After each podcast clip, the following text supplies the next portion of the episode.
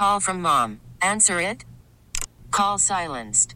Instacart knows nothing gets between you and the game. That's why they make ordering from your couch easy. Stock up today and get all your groceries for the week delivered in as fast as 30 minutes without missing a minute of the game. You have 47 new voicemails. Download the app to get free delivery on your first three orders while supplies last. Minimum $10 per order. Additional terms apply.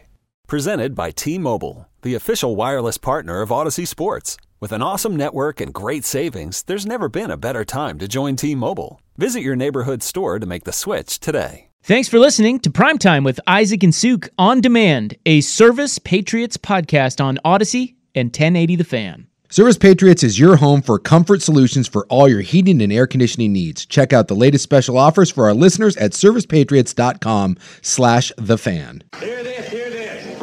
Welcome. Prime Time with Isaac and Suk. What is going on up here? I never know, man. Unbiased. Shut, shut your, shut your mouth. Uncompromised sports talk without the sugarcoating. I hope you're happy. You wasted everyone's life for 30 seconds. Isaac Rupp and Jason Sakanik. Now shut up and let me do my job. The best in sports coverage. This is gonna be great. This is Prime Time with Isaac and Suk on 1080 The Fan. Oh, I find people of Portland. Happy Thursday to you. We got a, uh, a beefy and O-line edition of Prime Time. I'm here as always, Jason Sakanik, Big Suk, along with uh, the great Will Ortner, doing a double shift. You're double lining like you're a Yes, hockey. sir. Yeah, you're just you know that's we're down men right now. Dusty apparently he's got the uh, the muds. He's got the trots. He's got the Brownings. and uh, I guess did that happened like uh, you got called in like last second. Yeah, I got called in around 10. Yeah. It happens. And then of course, uh, you know our man Schultze there. So it's a skeleton crew today, boys. But uh, we're sucking it up. Little. Uh, this is what happens on the holidays. You know, everyone's taking Mm-hmm. vacations. Everyone's getting sick. And uh, you know we got to we got to pitch in. So uh, it's an admirable thing that you're doing there, pulling a double shift. You're like working like nine hours today because you were probably like probably doing morning producing. If you if I know you, If if I could have weaseled my way into that, I would have. I, I am learning that uh, just say yes to everything, and eventually you'll get your way. Uh, Not quite yes to everything. You can't be too good at the uh, the behind the scenes stuff, or they'll just keep you there. So that is one of those things. You you do have to it's be a fine balance. Yeah, look, look at Schultze in there. He's like he's just he's like oh man. No, There's no, I was a hand yes. You're too valuable to move you anywhere else. We need you right where you're at. Heard that at the age of 22, and I'm like, what? What the hell? This is goes against everything I was taught as a kid to try to work hard and earn your way, walk up the ladder. No. No, that's a Rob thing. Like early on, like 20 years ago when we were starting, they used to have like because I would do like uh, color for high school football games. We used to have like Yeah. you know the game of the week. I Still, remember, yeah. we did all great. that. Mhm. And so I would do that, and, and so they would try to get Rob to do play by play, and he's just like, yeah, no. Not doing that. He was just like like 20 years ago. He drew a line in the sand and just say, "I'm not doing any weird weekend type stuff." And we're like, why won't like it'd be like the state playoffs? And he goes, because it starts with the state playoffs and then it's a random Friday night. He's like, before you know it, you're stuck doing that. And he's like, no, that man has Very smart. He has drawn that line for decades and is not willing to cross over that line. See, I'll, it, that's what impresses me about Rob, though, because this isn't just like a work thing for me. I say yes to everything. If I'm getting invited out to a party with people that suck, I'm saying yes. just can't say no. If I'm getting asked to, hey, can you help me move?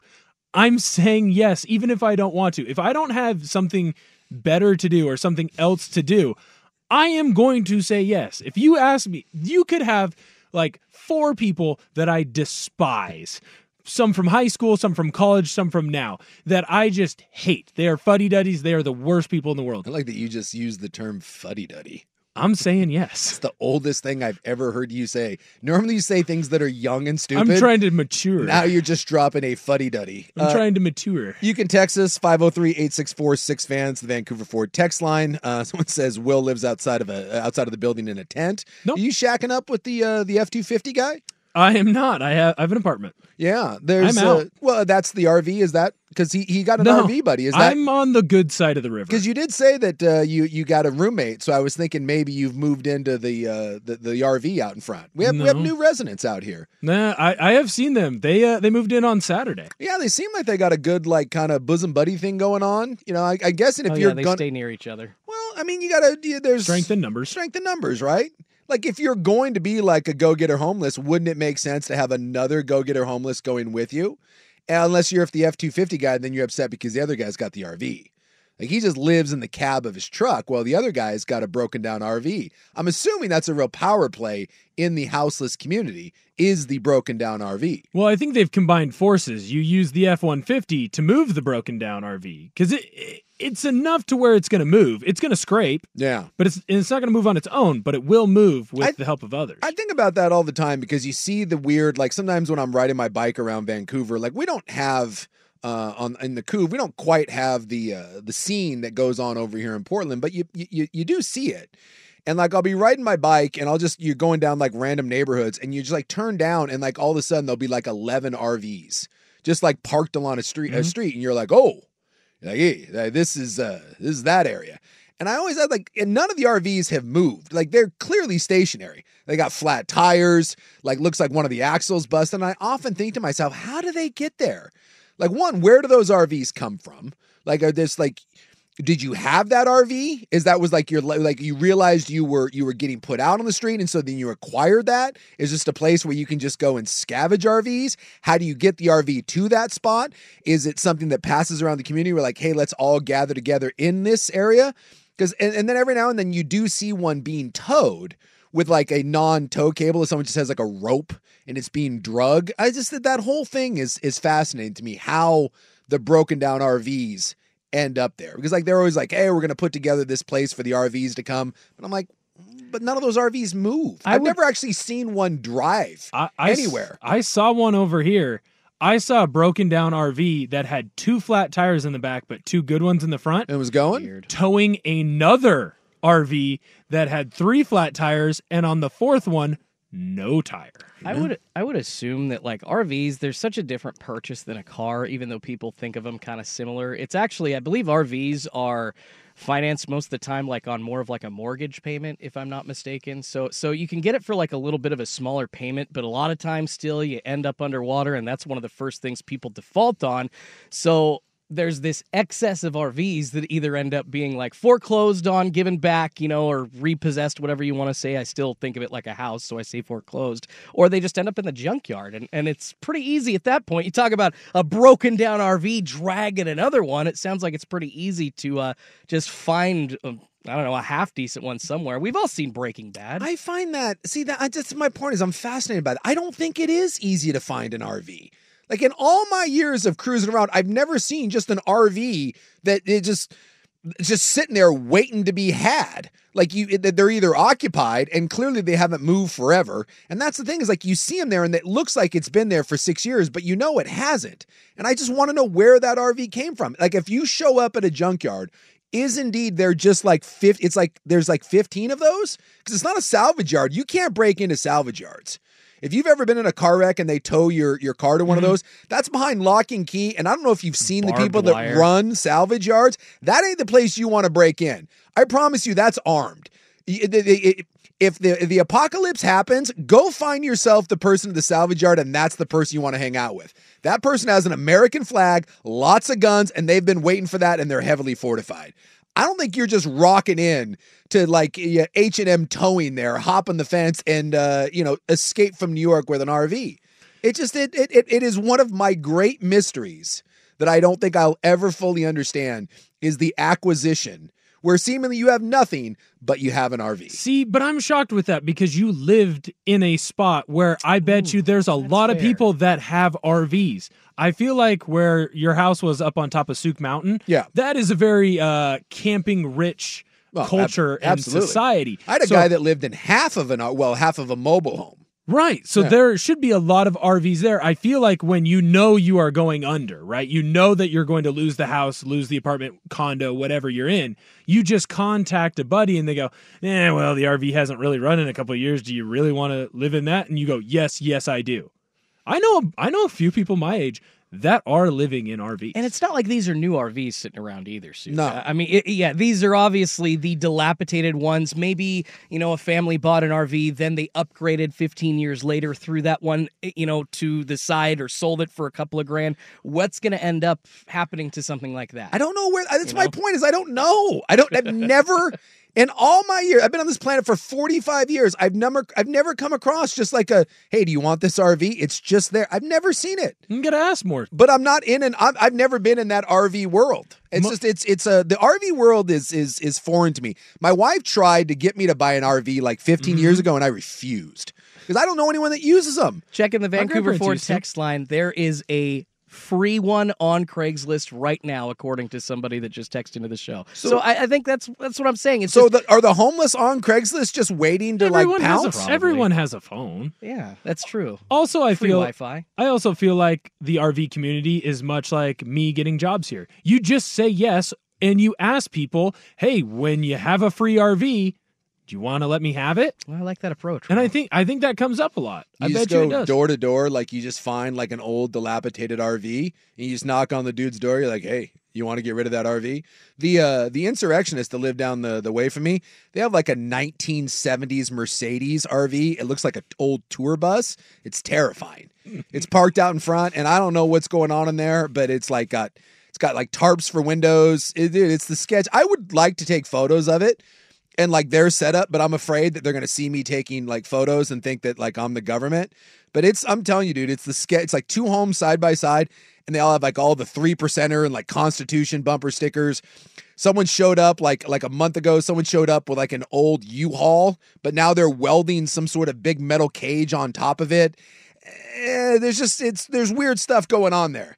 And like every time I walk by it, I'm just terrified. And I see like again, I, I just see this old RV and I've been there like eight years and it's never moved. It just sits like on the side of their house. And I don't know what's happening in there, but I don't think anything good. I don't think anything good happened. Like RVs, like, like after an RV is like 12 years old, I don't believe anything good has ever happened in an older RV. It's all bad. Everything. Well, I'll tell you what. Young Will Ortner loved going in the RV with uh, his grandpa and uh, grandma Wilbur. That was a good time. I enjoyed it. I think I also know that they were like using it to travel the country. They were doing a whole like we got to see all the state capitals type deal, and so they would drive around in the RV. And it wasn't. It was old-ish, but it wasn't like a twelve-year-old. You actually got to sleep inside the RV. My dad made my sister and I sleep in the tent. Mom and dad got to sleep in the RV, and not enough room for us, so we got to be in the tent. You know why you slept in the tent, right? Uh, Fill me in on The- on what my family thinks of me. Will please. I don't think the RV is the Isn't where I was going. No, I, I knew where you're going. The RV is like what of that? Like Adam Carolla does that, like the rich man, poor man thing. It's like the duality of man. Mm-hmm. If you have an RV, you're either doing really well or you're not doing so well at all. It's like if you own six cars. You own six cars, again, you either own your own business and things are going great or yeah, you you own six cars. Eh, There's no it's it's I think that's more of you found six cars on your lawn. I Yeah. don't know how much you own six cars. Yeah, again, it's the same thing. You just accumulate them. That was the guy when I lived on Sook's Mountain. He had like 12 cars. And I don't know where those cars came from. They just appeared. They just showed up like at his place. It was a it was a hell of a thing. He didn't have much. He had half a mobile home and then uh, well he burned down his house for insurance money, but he got caught. And so he uh, he got dinged. Like there was an outline of where you could see the foundation of his home. And then I think he did a little time for arson because he burned his own place down. And so then somehow, like so after he got out, he he managed to get half of a mobile home. This is a real story. It's a real story. Okay. I, I lived. It, I- fits for this community. yeah, I lived there for years. He lived right across the street from me, and you so you could see the chart outlines of the foundation of his home, and then. uh you know, like when you have a mobile home, it comes in two pieces and then they put it together. Well, he never had the second piece. So it was half of the mobile home and then the other half was like blue tarps. And then he propped it up like on old uh, appliances. So like half of it was sitting on like cinder blocks and the other half was sitting on like washers and dryers. And then he would just, I don't know what he did with them, but he just accumulated cars. So like every day you'd go outside and there'd be a new pit bull and there'd be a new car. That was like kind of his deal. I don't know what he did. His name was Kevin. He was a very interesting uh, human being, but Very white person's name. Yes. Oh, whatever you think Kevin looks like, I can assure you it was much, much worse. He was just, he was one of those dudes. And like when you live next to someone like that, again, it's fascinating because you think there's no way like that person like lives. Like there's just and then you like, no, he actually does fine. He just I bet you that's probably normal for him too. yeah, he didn't even think about it. Like oh he, yeah, that's he, his daily life. he never seemed miserable or whatever. He was just out there kind of doing stuff. And I'm off thinking to myself, like, where did he get money? How does that guy survive? And yet, yeah, he was there as long as I he outlived me. I, I got off when I left uh, Sook's Mountain. He was still there. The squatter was, and he wasn't allowed to live uh, because you know it was it's not a permanent dwelling, so he's only allowed to camp there. So like every now and then the county would come out and shoo him away for a week, and then like he'd come back. He'd It be was a- back, yeah. yeah, it was a He'd hell go of a s- thing. He'd go stay at his buddy's house. Oh, you just It's also not a big community, and uh, in that area, there's a lot of farmland he could have went and camped at. he was a he was a fascinating guy. He was just like when you see those people that live on the edges of society, it's just you know, it's it's it's an entirely foreign world and to get a glimpse at it, I lived there for like 6 years. To see that guy on a day-to-day basis, it was fab. Just it was like being at the zoo. You would Mhm. just stare at him and be like, "What is going on over there?" And you would just see different things and like you never knew what was Mm. going on. You just would see it and you're like, "Oh my god." Look at the camper in his natural habitat. Look at him making his water for his coffee, and then he peed in it. What's Yeah, he doing? I'm telling you, it was. It was like the crocodile hunter. And I tried selling my house. And so my house was on the market for like several months and like no one bought it. Hmm. And then I took it off and I brought it, I, I put it back on. And like after like three weeks, finally someone was going to come out and look at it. So that morning you're getting the house all together, right? Yeah. And then you're leaving so that someone can come. And I go outside and there is just this mountain of black smoke. That morning he had lit a tire fire down on the underside of his property with all of his Well, it spare was tires. cold. It was, dude, like a raging inferno of just black tarry smoke. I was like, all right. Can't wait for someone to come look at the house. The person drove up, did a once over around like the driveway, and just kept on, didn't even stop. Just drove up, saw the tire fire circled. Like a day later, love I, saw him. guy. I was like, thanks, Kevin. Really appreciate the, the tire fire. Thing burned for like a month, too. I might love Thing, Kevin. thing was amazing.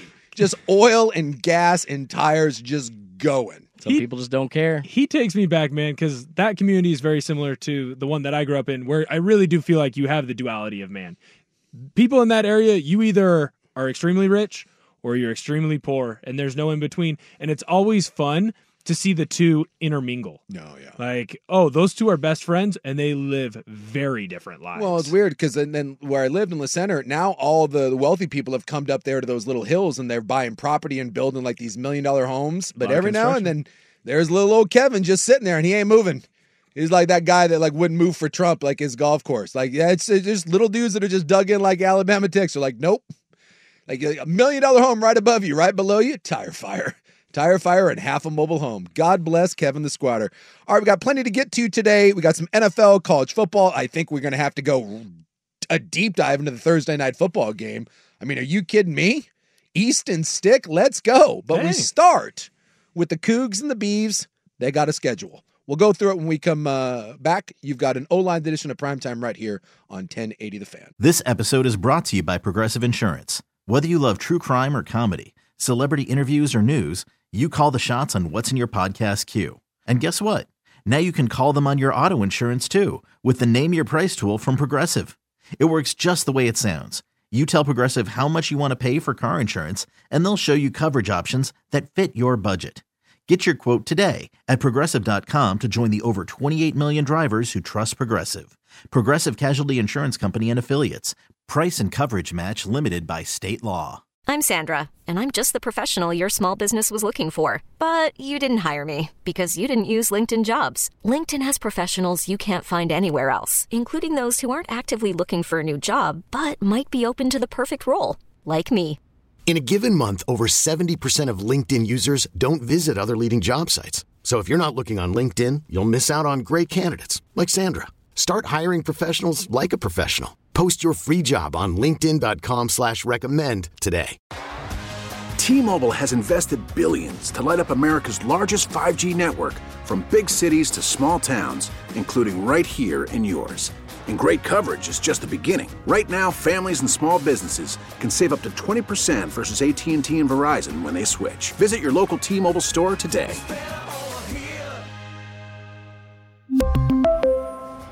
Plan savings with three lines of T Mobile Essentials versus comparable available plans. Plan features and taxes and fees may vary.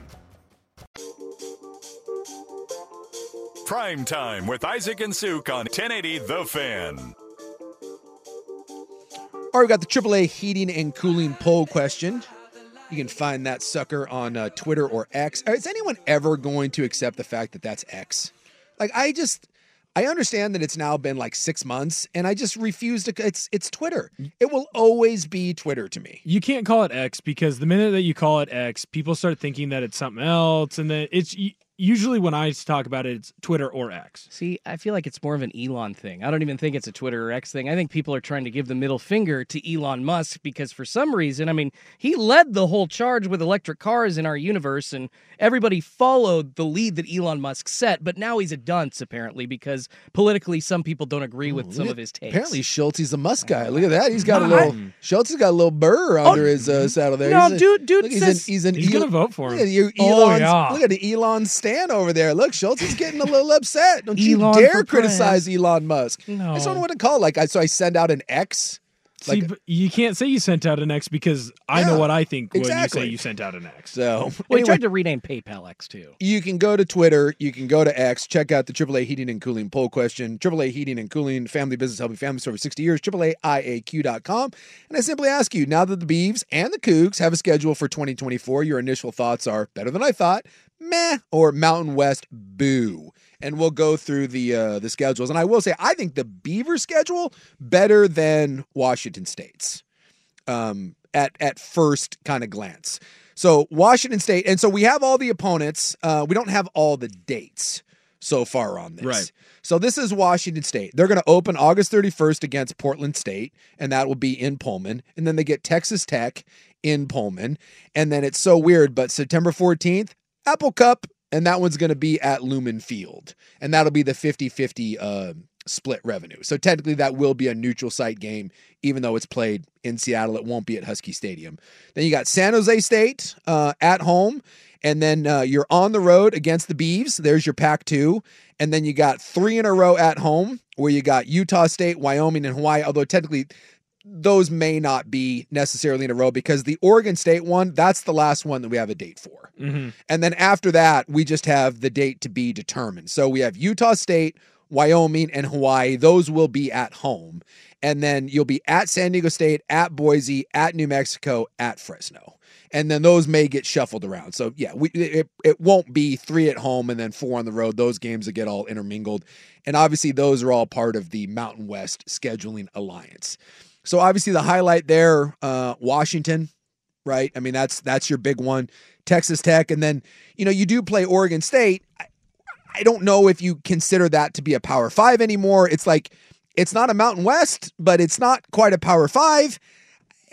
It's somewhere in the middle. It, it almost feels like back in the day when they used to schedule Purdue or Rutgers or something like that. Oh, where oh, the Beavs have Purdue. well, but right, Yeah, but it feels a little bit where it's it's a Power Five, but it's a lesser than Power Five, and it's not Oregon State or Washington State's fault. It's just you're not in a conference, so you now kind of feel like that. Yeah, it's strange because, like I said, we don't know we don't know what to do with Oregon State and Washington State if indeed we consider them Power Five or Mhm. if you consider them now a group of five. Well, they're just they're a nomad right now. They're just kind of wandering through the desert. Now for the Beavs, and this is why I said I think the Beavs is is slightly better. So the Beavs are going to have uh, August 31st. They open against Idaho State, which whatever that one was scheduled uh, beforehand. September 7th, you're at San Diego State, and then again September 14th, you get Oregon.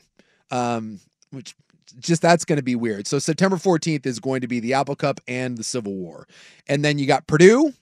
And by the way, those are all uh, Idaho State, Oregon, Purdue at home, on the road against San Diego State. Then you're at Cal, Mhm. um, which is now an ACC game. and then you get Washington State. There's your Pac 2. And now these are the ones that are to be determined as far as the dates. But your home games will be UNLV, San Jose State, Colorado State, and the road will be Boise State, Air Force, Nevada. So you do have an official schedule now if you are Oregon State and Washington State. And I I'll say when I first saw this, I think it's better than what it could have been. That was, 100%. that was my initial thought. Is I, I don't think it's a bad schedule. I don't think it's a great schedule. I- I think it's I think it's decent. I also think it's a little silly that I've I've seen Washington State and Oregon State fans both being like eleven and one. Be real, real careful with this. Uh, we're Mhm. crowned up, and all of a sudden we're just rolling through teams. Mhm. If you're Washington State, you saw the way this season went, and if you're Oregon State, you've had two nice seasons. You had a ten win season, and this one, maybe if you win the bowl game, you win nine games. and you're trending in the right direction. But before that, let's not act like Oregon State was truck rolling, you know, people here. Mhm. And by the way, Oregon State is is getting absolutely decimated by the NFL, graduation and transfer portal and a whole new staff. So this idea that Washington State and Oregon State are going to roll into a Mountain West light schedule and steamroll people and be 11 and 1 and, and have a shot at the college football playoff, just be real real careful getting bowed up with about about this. There's some tough games on that schedule. Oh, 100%. Well, and, and I think the other thing that you kind of have to realize is it's almost like a soft launch. Like you are soft launching the fact that you are not going to be a Power 5 school anymore unless something drastically changes that you have no control over, right? Yeah. Unless the ACC folds, which would be very difficult for them to do with the different TV contracts that they have, you are going to be a Mountain West team. It might be called, you know, the the Pac West or whatever so that you can maintain media rights and and all those different things. But you are now a group of 5 team. You are a smaller school. And that sucks. But I think this is the perfect way to kind of soft launch your way into that. Like you're going to have some Power 5 games, you're going to have some Mountain West games and you ease into it, you get used to it and then all of a sudden before you know it it's been 10 years and you're like, "Oh yeah, we are a Mountain West team." It's almost to me like when school starts the Wednesday before Labor Day, where like you get three days of school, then you get four days of school, and then you get five days of school. You get to ease your way into the school year instead of starting on a Monday, you know, a week after Labor Day, and you're just doing five straight days. It's a nice little soft launch into what your future is. Yeah, and like someone asked, you know, can the Beavs make the uh, the playoffs next year? Well, you can, but it, remember Washington State and Oregon State for the next two years they'd have to make it as an at-large team.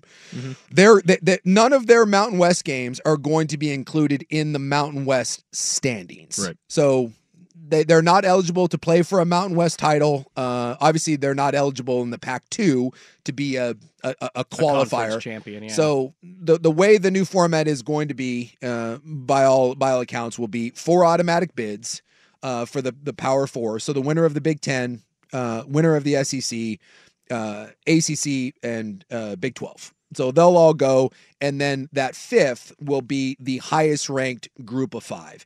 So the American, you know, the American uh, Athletic, uh, Mountain West, all that. So- so it's going to be the five highest ranked champions, and obviously the four power conferences, their champion is going to be ranked high, and then they'll give one spot guaranteed to the best group of five team, like this year, Liberty would be that team, and then after that, all the games will, all the other teams will be at large teams. So yes, technically Washington State and Oregon State could make it if they were viewed as one of the the what seven basically at large teams they're going to be there but in order to do that especially with a schedule that is going to be viewed as a mountain west schedule i do think you would probably have to be undefeated I would agree with you, that. you, I- I mean and that includes beating oregon and, and And washington that that's your only statement win on your schedule, right? Yes. I mean, you're talking about a 13 and 0 team. I'm trying to think of like it kind of makes me think of Boise State that that obviously this was in the BCS world where only two teams played for a championship, but they were always on the outside looking in, and that's what this 12 team college football playoff is going to help fix. But as we're trying to discuss, like what the hell are they going to be next year? So are people on the committee going to be looking at Oregon State No. with the 13 or 12 and 0 season, being like, oh yeah, they belong here? I don't, and I'm not oh, trying to Oh, knock if- you, Beaver if- I don't think if so. you were undefeated, if- is if- that the only if- way? Yes, it's the only way. Okay, if you you gotta were- be undefeated. if you were undefeated and you had a win over Oregon and Washington, and you're undefeated, yes, because you look at, at the rankings every year when people start, you know, Mhm. oh, who's going to get in, who's going to get out. When you look at, at at at number 10, 11, and twelve, you are going to see two and three lost teams. Yep. I mean, I'll pull up the rankings right now, and I, I promise you You that had Penn State, I believe, around 10. Ole Miss was in there. Arizona was just on the outside. Yeah, I'm looking here. So Missouri, uh, Missouri. This is how this is after the championship week. So we'll Mhm. just we'll just take 9, 10, 11, and 12. So Missouri 10 and 2 obviously didn't win anything. Penn State 10 and 2, Ole Miss 10 and 2, Oklahoma 10 and 2, 13 is LSU 9 and 3, Arizona is 9 and 3. Um, so th- those are the teams that you're going to be fighting for. Mhm. And if you had a schedule, uh, uh, let's say Washington State, Oregon State, and you were 11 and 1, right? But you didn't beat Oregon. Let's say your one loss is to Oregon and your one loss is to Washington. Right. It's it's going to be hard to hang your hat on the win over Cal, Boise, Air Force. Someone's going to look at at Ole Miss and someone is going to look at Oklahoma and say, "We have one we're we're 10 and 2. We have one more loss, and our losses are against Alabama and, you know, LSU. I, I really do think that the only way that you are getting in, especially since you are going to get a Liberty or you're going to get an Air Force or someone that gets in as a as a the group of five champion, mm-hmm. I, I just really feel like your path is going to have to be undefeated. And it sucks, but that's the nature of the beast. But hopefully in two years, whatever happens, you end up in the Big 12 or reconstructed Pac 12.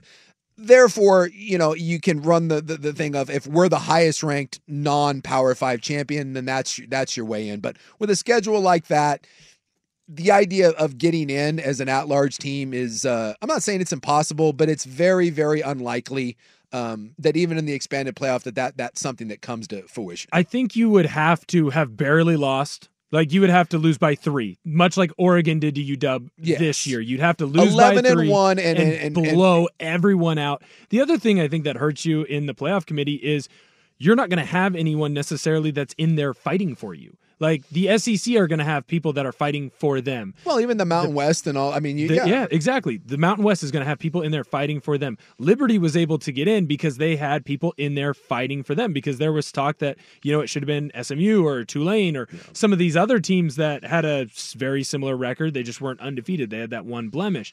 So you have a bunch of different things that are working against you. It's a good schedule. It's a solid schedule. But I like I said earlier, it is a soft launch. Yeah. You have to understand that unfortunately for you, this is the lot in life that you are going to have. And that's the way it's going to be unless something crazy happens. Which is why you're doing the you don't it's why you're doing the two year kind of Mm-hmm. wait around and see. It, it it really does feel that for the next two years, this is going to be more.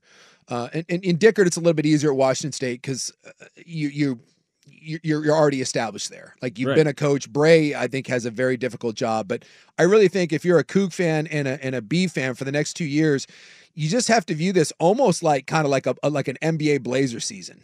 It's not about wins and losses. It's about just kind of establishing some roots. Um, I mean, you look at you look at the, the job that Oregon State's going to have to do. This is tough. Uh, one, it's it's to to keep your talent level up. You have to find a way over the next two years. You've been decimated by the portal. You're going to lose some guys to the NFL, uh, and I know you got some transfers in, but like you're, you're getting some Colorado cast-offs, right? Like you, you're. I I understand that you was excited. You got an offensive lineman, you got a center, but he was the center from Colorado, which might have been the worst offensive line in the Power Five that I've ever seen in my life.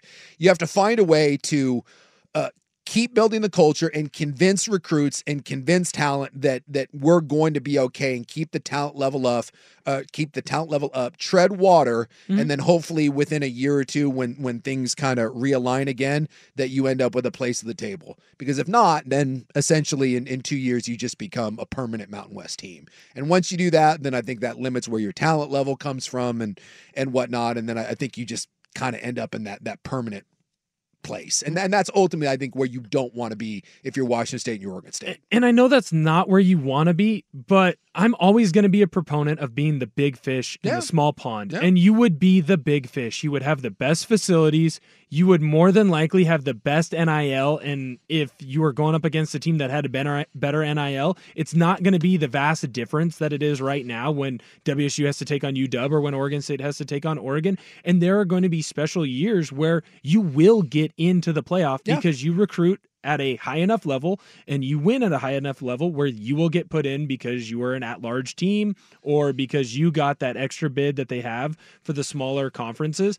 So I- think right now it hurts a lot for Washington State and Oregon State fans, but I do think when you look at it in the long run, it almost might it might bolster what you are. Because when you think about it, when you have kids who want to go and play D1 and play FBS, but they're not good enough to be in the Power Five, their first choice is Boise State. Now it's going to be Washington State and Oregon State. Yeah, you would hope. Fingers crossed on that one. And who knows what the landscape will look like in two years? Because we'll take a look at that because there is stuff every single day shaping what the future of the NCAA looks like, including another court decision uh, yesterday, which leads me to ask the question Does the NCAA have authority over anything? We'll talk about that when we come back here, though. Schultz with Sports Center. After the end of a good fight, you deserve an ice cold reward. Modelo is the mark of a fighter. You've earned this rich golden lager with a crisp, refreshing taste. Because you know the bigger the fight, the better the reward. You put in the hours, the energy, the tough labor. You are a fighter, and Modelo is your reward. Modelo, the mark of a fighter. Drink responsibly. Beer imported by Crown Imports Chicago, Illinois. Hey, Rob Bradford here. I have set out on a mission with my good friends at FanDuel to prove what I have known for some time baseball isn't boring. Now I have a daily podcast to prove it with some of the most notable people in the baseball world screaming baseball isn't boring from the mountaintops or at least agreeing to come on our show. Players, managers, GMs, and yes, even the commissioner of baseball, Rob Manfred. It has been a constant wave of baseball's most powerful voices. So join the revolution, subscribe, and soak in Baseball Isn't Boring. Listen on your Audacy app or wherever you get your podcast. You'll be glad you did. Prime time with Isaac and Suk on 1080 The Fan. We're talking a little college football here, and just we got a schedule for Washington State, schedule for Oregon State, and what this looks like going forward. But not only does Oregon State and Washington State really not have an idea of what this is going to look like in two years as they just kind of sort through this, the NCAA basically allows a conference to be below eight teams for two years. Mhm. So they're going to take this time, wait for their court battle with the other leaving members of the Pac 12, and try to get that situated. And then once that happens, they'll try to backfill. They're obviously trying to keep the Pac 12 alive. So it'll be a couple years. But I swear, like on a day to day basis, we don't know what's happening in the NCAA. The courts have already shot down basically any challenge whatsoever to any sort of NIL cap. I mm-hmm. mean, you see that that Utah just announced that their basketball and gymnastics teams also get cars. So if you go to Utah right now, every football player gets a, a, a, a Dodge truck. And now every gymnastics and male and female basketball athlete get to choose between a Dodge truck and a Dodge SUV. A Dodge SUV. Hey, I'd commit. Hell yeah. I can't believe that we haven't seen other schools. You know, Oregon sitting around right now being like, do we need some cars? We need some cars stat. We're not going to get out NIL'd by Utah. But like the, the, they're so desperate to try to put some sort of rule on NIL, and yet every judge at every turn says no. And now we had yesterday we had a judge uh, strike down the notion that um, you can't transfer multiple times without a penalty. And so he put a, a 14 day stay on this, saying that no, anyone that wants to transfer is eligible right away. Meanwhile, the NCAA has come out and said if anyone tries to do this during this 14 day window while the courts kind of sort this thing out, if you play during that window and try to transfer right away, you're going to lose a season of eligibility if we get it our way. But does anyone really believe at this point that the NCAA is going to get it their way? When's the last time the NCAA won a court battle? It's just it's it's not happening because their argument is they're student athletes and we need to be able to govern this as student athletes. But when you go before any reasonable judge, he looks at this and laughs and says, "Student athlete." I mean, the NCAA is just one losing mm. case after another, after another, after another. So who knows what the hell this thing is going to look like in two years, let alone six months. Right. Well, and that's why it is smart. Like you've been beating that drum for months and months and months now. Just play the waiting game. That's right. Stuff's going to happen. I mean, you already know out in the ACC, FSU, Clemson, North Carolina, they're upset. They want to find a way to get out of that TV contract. Yep. And honestly, if anything has taught me anything about TV contracts is that you can find a way to get out of it at any point, right? So look, I I wonder if we're going to get to a point where there is a commissioner and it is, you know, the Power Five schools and then maybe a couple group of five schools where they join their own league, much like the NCAA commissioner, or yeah, the NCAA commissioner had talked about, where they were talking about having like a salary cap and actually paying players and treating it more like a G League type of system. And then you are going to have that mid tier. Maybe you keep it the same FBS, just like you have the FCS tier, and the the NCAA controls FBS, FCS, D2, and D3, and then you have this other entity that is governed by themselves and make their own rules. Because at this point, they're not student athletes; they are much, much more. But there is one thing that I, I think we can all agree that if this happened, it would be beneficial to everyone because there are kids being forced to make decisions right now that you should not have to make, mm-hmm. including a couple that have a chance to possibly win a national championship. And I don't like it at all. We'll talk about that when we come back. Prime time here on the fan. Prime time with Isaac and Suk on 1080 The Fan. Little college football here in uh, in hour one, and we've seen this now from two quarterbacks playing for a shot at a national uh, championship. Um, we got the the um, Murphy, the backup quarterback at uh, at Texas. And he played in some games this year. Yeah, who and at one point was like the number two or number three quarterback in the country coming out of his recruiting class, and he did. He played a lot of like meaningful snaps for Texas when when Ewers was hurt. Yeah. And then you've got uh, Dylan Morris, who at one point was the starting quarterback at UW, Mhm. and then obviously um, Michael Penix came in, and you know the the rest is uh, the rest is history there. But we've seen this now where uh, Maalik Murphy from Texas came out today and announced that he will not be with Texas when they go play UW for a right to go win a, a national championship. Mm-hmm. And he says that he is heartbroken about this, that he wants to be with his guys, but he, for his own interests, and, and I can't blame him, he sees the writing on the wall. It sounds like maybe Quinn Ewers might even come back for another year. And if he does that, he certainly isn't winning that job. And then you still have Arch Manning sitting there that he'd have to be in a battle with. So Maalik Murphy has said, hey, for, for my future, I have to leave. I have to go find another place to play. And if you look at this this carousel that we have going on at quarterbacks right now, I mean, this is all interconnected. Right? Like you have all these different quarterbacks now that are taking visits. And yeah, we've seen like Dillon Gabriel sign with Oregon, but I mean, there's seven or eight power five starting quarterback jobs still up in the air right now, kind of waiting for some dominoes to fall. Like Aidan Chiles, he committed to Michigan State, but Van Dyke, the quarterback from Miami's out there. We haven't seen Cam Ward's decision yet. Uh, what we got, Will Howard, that's still up in the air. I mean, we have all these kind of pieces moving around. And if you're Maalik Murphy, you're saying, hey, if I wait around and if we beat Washington, look, it's going to be another month and a half before I have a, a an option to go pick where I'm going to go play, and by that time, these spots are are, are full. I'm, It's I'm- over, yeah. it- it's over. Now, Dylan Morris, who's the quarterback at Washington, the backup, he is doing the same thing. He says, "Look, I'm going to put my name in the transfer portal." But Dylan Morris has said that he is going to stay with UW for as long as as they're in this. He's going to stay with it, with his team. But if you're Dylan Morris by doing that, and I and look, let's be honest, Dylan Morris is not going to get the same uh, attention that Maalik Murphy No. is. But Dylan Morris is a guy that started. Let's not act like Dylan Morris is dog mess. Dylan Morris started in the Pac-12. Like Won if you games. if you can start and win games at UW, you are going to have interest. You are going to have a chance to go play somewhere. But by doing this and sticking around, he may be limiting himself to Mountain West type schools or maybe even, you know, like I think he's limiting himself to less. it's possible. to be I, well, it's possible. I think you actually see the difference. I don't want to say in quality of quarterback, but to a degree, yes, in the quality of quarterback. With Murphy, he has won games. He won games for Texas. He's a four star kid coming out of Yeah. high school. He's a big deal, right? The difference for him is there are FBS programs that I guarantee you are in contact with him and are letting him know, hey, if you came here and came on a visit, you would be a starter. Yeah. And so he feels that he has to do that. I think in the case with Morris, I think he knows he's going down a level. I think he knows he's going to an FCS school, or if he goes to a Mountain West, a Conference USA school, he knows that he would be in a competition. He would not just be outright given the job. Yeah. And so the the real issue with all of this is the timeline is off. You shouldn't have to make this choice. Well, you, you really shouldn't. Right. And and I'm not a genius on how, you know, getting into school works and how all that stuff happens, but for, for my taste, I know at Central we started that first week of January with school.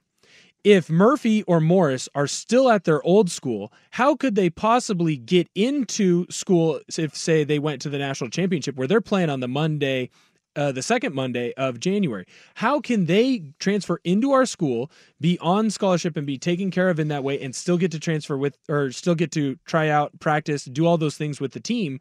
When they were enrolled in another school halfway through the quarter, uh, you know, the first couple weeks of the quarter, It's it's crazy. I it was, can't happen. I was listening to one of the uh, when I was driving home like a, a week or two ago. You know, we do like the Ducks roundtable and coaches. I'm this aware and that. of the Ducks Insider or round whatever, table. yeah. yeah, the Duck Insider and all that, and they had Oregon's um, basically compliance officer Right. on there. It was it was it was this gal, and it was It's really actually kind of interesting. Yeah, I was gonna say I, I thought about we should reach out to her over the the kind of holidays because she it was really interesting to hear, um, kind of what goes into this. The the transfer thing is crazy. And did you know that different sports have different rules? Yes. Like I, I didn't even Yeah. like like there, Different there's levels. Yeah, there's different rules for transferring as a football player versus uh, a gymnastics uh, athlete versus a baseball sense. player. There's different needs for different athletes and different and, sports. and it's yeah. different but whether you are a school that goes on quarters versus semesters i mean Mm-hmm. and, and i just I, like when i i'm so old when i played like transferring just wasn't a thing Mm-hmm. It just wasn't like schools could block where I tried to leave BYU after my first year. Will was asking me about this. He's like, "How did you end up at BYU?" And I was telling him, and I said, after my first year, I tried to get the hell out of there. I realized early on, I was like, hey, this wasn't for me. Um, and back then, they could block where you wanted to go, and they could hold your scholarship for a year. It was very pre seventies, like free agency in professional sports. Like you, you, it was very, very like the team controls where you are for the next. so when I when I went to them and I said, "Hey, I, I don't think this is working out," they were like, "Yeah, okay. So uh, any Pac-12 school, Pac-10 at the time, you're like, you're not going there, and you're going to pay your own way for a year." I was like, "What?" I was like, "That's basically the only schools that I talked to in in my recruitment were were the Pac uh were the, Uh, the Pac-10." Yeah, because it was regional based back then. Yeah, and, and I was like, and they were like, "Yeah, that's not happening." So I was like, "Well, what if I just went to Utah?" And they're like, "Yeah, no." so I was like, "What?" Uh, I'm like, "Oh, uh, uh, okay." And I was like, "Well, I, I guess I'm I'm I'm just here now." Like, and, and now it's just it's it's so crazy, but because of the timing, and again, I I don't. Maybe you're right with the school and academics. Maybe they have to do it, but with everything hitting December fourth, with the transfer portal and then finals and and a lot of schools, it ends Right. there and you flip over into the new year and then bowl games. It just feels like it is a culmination of the worst timing. And I hate the fact that you have kids. It's one thing if you're opting out of, a- of a bowl game, you're like, hey, you know what? I don't want to go play in the Gator Bowl. I need to go take care of myself. But mm-hmm. when you're talking about BCS games, you're talking about New Year's Six, you're talking about playing for a national championship. Like, what if Penix gets hurt? and and and you know, and Dylan Morris has gone somewhere else, or Quinn Ewers gets hurt. I mean, we've seen teams win national mm-hmm. titles with backup quarterbacks, and he's not there because he's got to go find somewhere else to play. It just is a absolute rotten timing. It's even with coaches making the decision, like. Uh, coaches have to make a decision in the season if they're going to go take another job because of the transfer portal and Yeah. recruitment. And then December 4th hits, and as Dickert said, you know, you can go in and you can absolutely gut a roster. It's like the timing of it you know, whatever new version of the NCAA ends up forming, there needs to this needs to be addressed because the timing of it with the way the season sets up, at least for football, mm-hmm. it is it, it's a shame and it's very counterproductive and it isn't in anyone's best interest. Coaches, fans, players, it's just not. Well, and the other thing that you have to talk about too, like with a compliance person, is what academics transfer over, right? Like when I was at Central, I took a lot of AP classes. That was I didn't want to do running start and go to Clark, but some people did that. That wasn't something that I wanted to do. Well, only some of my AP classes that I got high enough grades in transferred over. And it's the same thing with a different university and a university uh, who's on a semester system versus a university that's on a quarter system. How do those transfer over? So there were times at Central uh, where we would have guys that would transfer in, and then it's like, dude, you have to take a full summer course load or else you're not going to be eligible. What are you talking about? Those athletes didn't come to play school, to quote Cardale Jones, buddy. I, I'm not sure that's as big of a big of a a, a, a need for like the Dillon Gabriels of the world. but but. Schultz, what I'm talking about is being academically eligible Ah, to play. I'm I understand that guys at D1, it's much different than Central. They weren't going because of uh, the teaching program uh, that we have at the Central Washington Normal School. Hey, I had to go to school. I went to classes. No one gave me any. I went to classes. I went to one of them smart kid schools. I had to go to class. But yeah, some of the my friends that played at uh, other places, eh, not so much. Doesn't matter. Well, but and that's a real thing because we see people all the time that get screwed over or hosed over because they they transfer somewhere else thinking, hey, it's all fine and good, we're good to go. And they get there and then it's like, hey, dude, you have to do some credit recovery. You got to take a full course load in the spring. You got to take a full course load in the summer, and that's the only way for you to stay eligible. And the worst thing for you to learn is to go through half of that process, get into the school, and then find out what's happening because that happens a lot. hurts the mid tiers and the lower tier players in the transfer portal. I, I mm. get you. That's right. fair. So it, it's one of those things too where the whole system is just wrong, and it needs to get fixed. And I don't know how that they do it. Yeah. When we come back, we've got uh, some Draymond news. Uh, you know, maybe someone channeling their inner Draymond over a basketball in a hallway. The NBA loves our scuffles, and we had a good one last night. Uh, when a O-line edition of Primetime comes back right here on 1080 The Fan.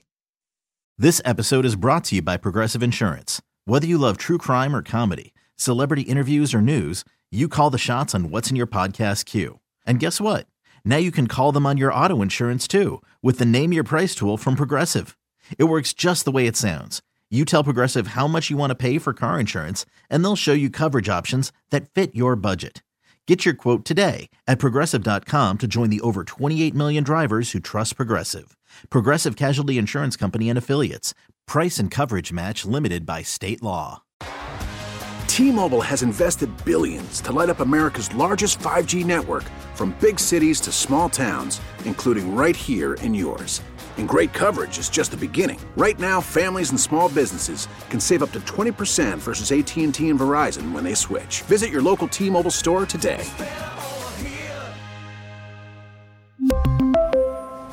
Plan savings with three lines of T Mobile Essentials versus comparable available plans. Plan features and taxes and fees may vary. Hey everyone, Boomer Esiason here. The NFL draft is behind us, and your favorite team is now gearing up for week number one. The free Audacy app puts you right in the middle of the pro football conversation with the biggest sports radio stations from across the country. The local voices who know your team the best, giving you their unfiltered takes on the current state of your squad. It's always football season right here on the free Audacy app.